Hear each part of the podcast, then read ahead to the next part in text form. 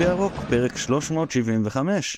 אתם כבר מכירים את הנוהל שאפשר למצוא אותנו בפייסבוק בנופחים בירוק, או בטוויטר בירוק 1913, אתם יכולים למצוא אותנו גם באינסטגרם ובטיק טוק וביוטיוב, אפל פודקאסט, גוגל פודקאסט, או כל יישומון אחר שבו אתם מאזינים להסכתים, פשוט תלחצו subscribe, ואז אתם תהיו הראשונים לקבל עדכון על כל פרק חדש שלנו שיוצא.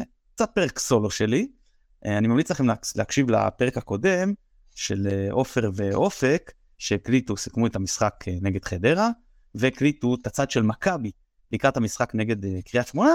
אני ככה אתן איזושהי השלמה קצרה לקראת המשחק מהצד של קריית שמונה. אני אציין שהיינו בפרקים הראשונים, אז קיבלנו כל מיני תגובות. אז פרק, היו לנו פרקים קצרים של 10-15 דקות, ופרקים שאז היו ארוכים של 40, שזה דקות בערך, שזה מצחיק, היום פרק סטנדרטי שלנו לא יורד מ-50 דקות, שעה. ואז עשיתי משאל כזה, כן, מה המאזינים מעדיפים? זו כאלה שאמרו שהם מעדיפים יותר ארוך, והיו כאלה שהיו כאלה שהעדיפו פרקים יותר קצרים של 10 או 15 דקות, אז זה בשבילכם.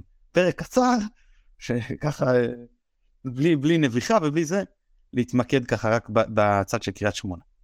אז uh, מכבי תארח את uh, קריית שמונה, עם שבת שבע וחצי. בוא נדבר רגע על היתרונות של כל אחת ומה עומד לזכותה. קודם כל שתי הקבוצות מגיעות בכושר רע. אני לא רוצה להגיד לא טוב, פשוט כושר רע. שתיהן הציגו, השיגו בשלוש המשחקים האחרונים שתי נקודות מתוך תשע אפשריות, אחרי תקופה יותר טובה מבחינת תוצאות, גם אם לא מבחינת יכול.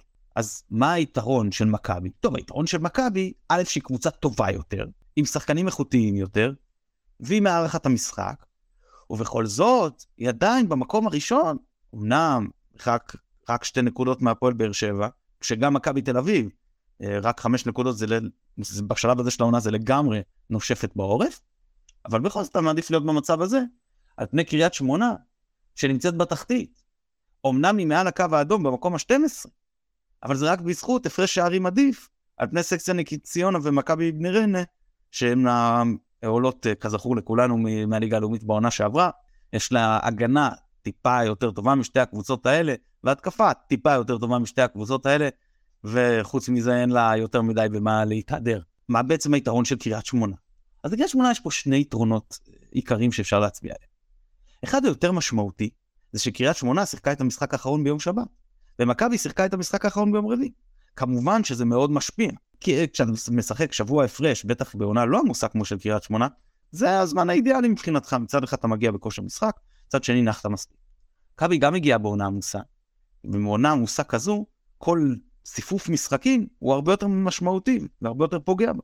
ולכן לשחק ברביעי ובשבת, אני מניח שבכר יעשה פה לכל הפחות איזושהי רוטציה מינימלית, אבל על השחקנים שכן ישחקו אה, אה, גם ברביעי, גם, גם ברביעי וגם בשבת, סביר להניח שתהיה השפעה ולאו דווקא מועטה. עוד יתרון של קריית שמונה, זה שהיא מתחילה את המשחק, עת נשמעת שריקת הפתיחה, היא השיגה את התוצאה הרצויה מבחינתה. תיקו זה טוב לה. ברוב המשחקים העונה, מכבי מתחילה את המשחק, אני חושב שחובת השגת התוצאה עליה. תיקו לא טוב לה. זה משחקים, אתה יכול להגיד, לא, לא לקנות, לא להגיד, לא לאהוב, אבל להגיד תיקו בבלומפילד זה בסדר, תיקו בטרנר זה בסדר, אבל בוודאי שלא תיקו מול קריית שמונה בבית. אז אלה היתרונות של קריית שמונה. עכשיו בואו נדבר קצת על קריית שמונה. אמרתי איפה המקום שלהם, כמובן מקום 12.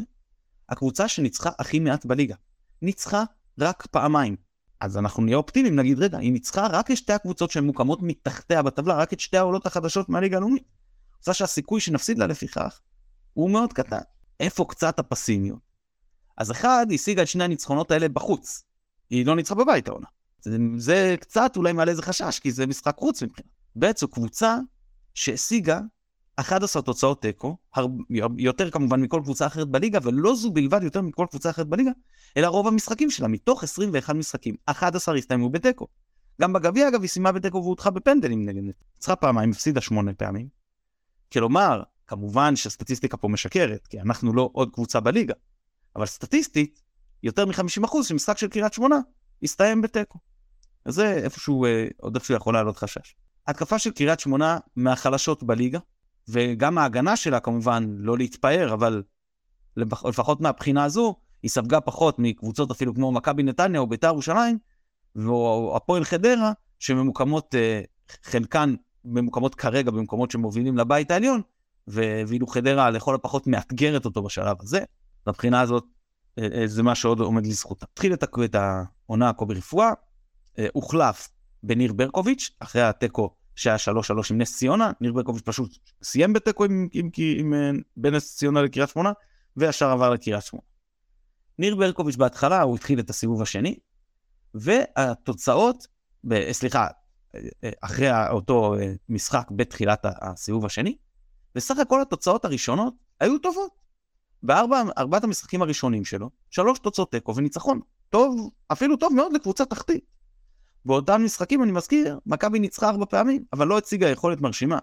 למעשה אפשר להגיד שמכבי, מאז תחילת הסיבוב השני, הרשימה בשני משחקים. אחד, משחק דירוג בגביע הטוטו, אם אפשר בכלל להתייחס אליו כמשחק רשמי, והמשחק השני זה דרבי הגביע. שאר המשחקים לא היו טובים.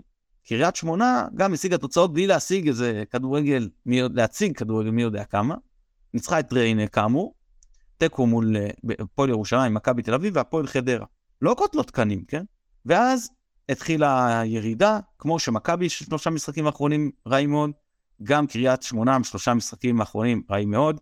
מכבי עם שתי נקודות, קריית שמונה, אם אמרתי בטעות שתיים אז התבלבלתי, נקודה אחת, כבשה שער אחד וספגה חמישה, הפסידה 1 להפועל, עשתה תיקו בחוץ באשדוד, אמרנו, בחוץ היא אפילו קצת יותר טובה מאשר בבית העונה, והפסד ביתי ב-3-0 לביתר ירושלים, דווקא במחצית הראשונה, היא נראתה לא רע בכלל במשחק הזה. אז קריית שמונה שיחקה אצל רפואה בעיקר בקו 5 בהגנה, אצל ניר ברקוביץ' היא משחקת בעיקר בקו 4, עם קישור יותר מעובה.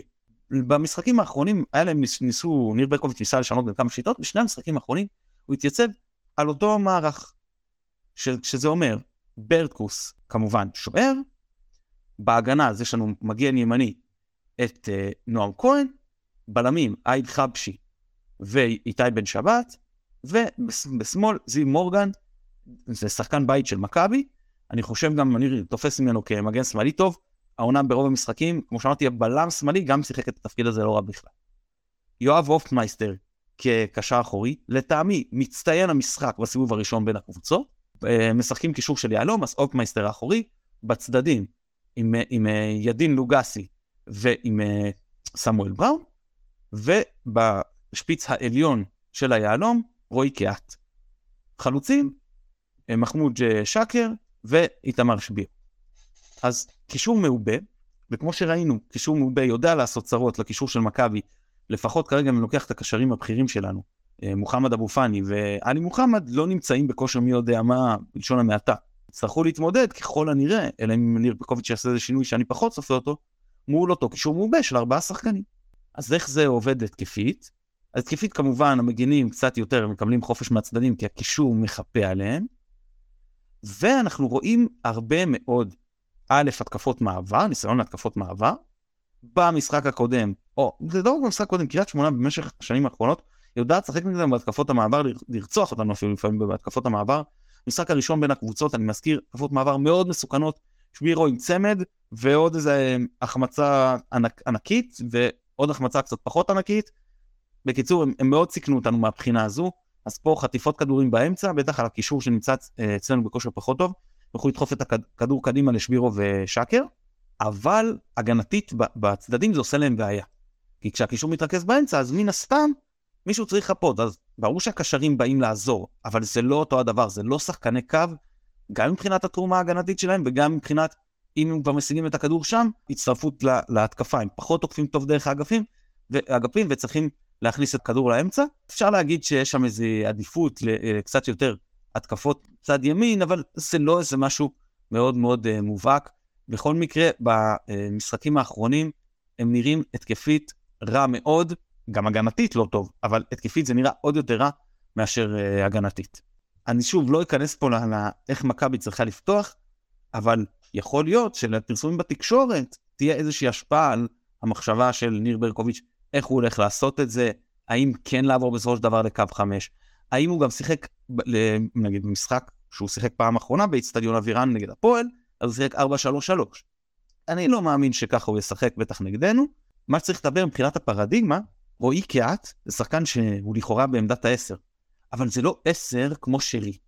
זה שחקן שכל הזמן עושה את הכניסות לתוך הרחבה, הרבה יותר דומה בסגנון שלו ליובל אשכנזי, למחמוד ג'אבר, לא מדבר רגע על האיכויות של כל אחד, רק מדבר מבחינת הסגנון ההתקפי, שהוא קצת יותר מנהל התקפה מהם, כי הוא כן יורד גם אחורה לנהל את ההתקפה, וכן הדברים עוברים יותר דרכו, אבל כל פעם שהכדור ילך לצדדים, הוא לא יחכה לבעיטה מרחוק, הוא ייכנס לאמצע, יש לו משחק ראש לא רע בכלל. אה, שקר ושבירו, שחקנים של מעברים, פחות של משחק עומד, אה, יש גם מהירות, טכניקה לא רעה, ומבחינה הזו הבלמים שלנו שהתקשו איתם במשחק קודם, צריכו לעשות ככל הנראה עבודה הרבה יותר טובה. אז זהו בעצם, זו אני חושב סקירה די ממצה למה שאנחנו צריכים בשביל קריית שמונה. אני הייתי מתן גילאור שנתן לעצמו את התמיכה הטכנית מאחורי הקלעים, ונודה לאורחים ממהם שיערוך אותי, בין אם זה שלום, בין אם זה דניאל ובין אם זה יונתן. אני מקווה שנהניתם מהדבר הקצר הזה. תמשיכו לעקוב אחרינו, יהיה כמובן סיכום למשחק נגד קריית שמונה והכנה למשחק נגד אשדוד. ירוק עולה, שבת שלום, ביי ביי.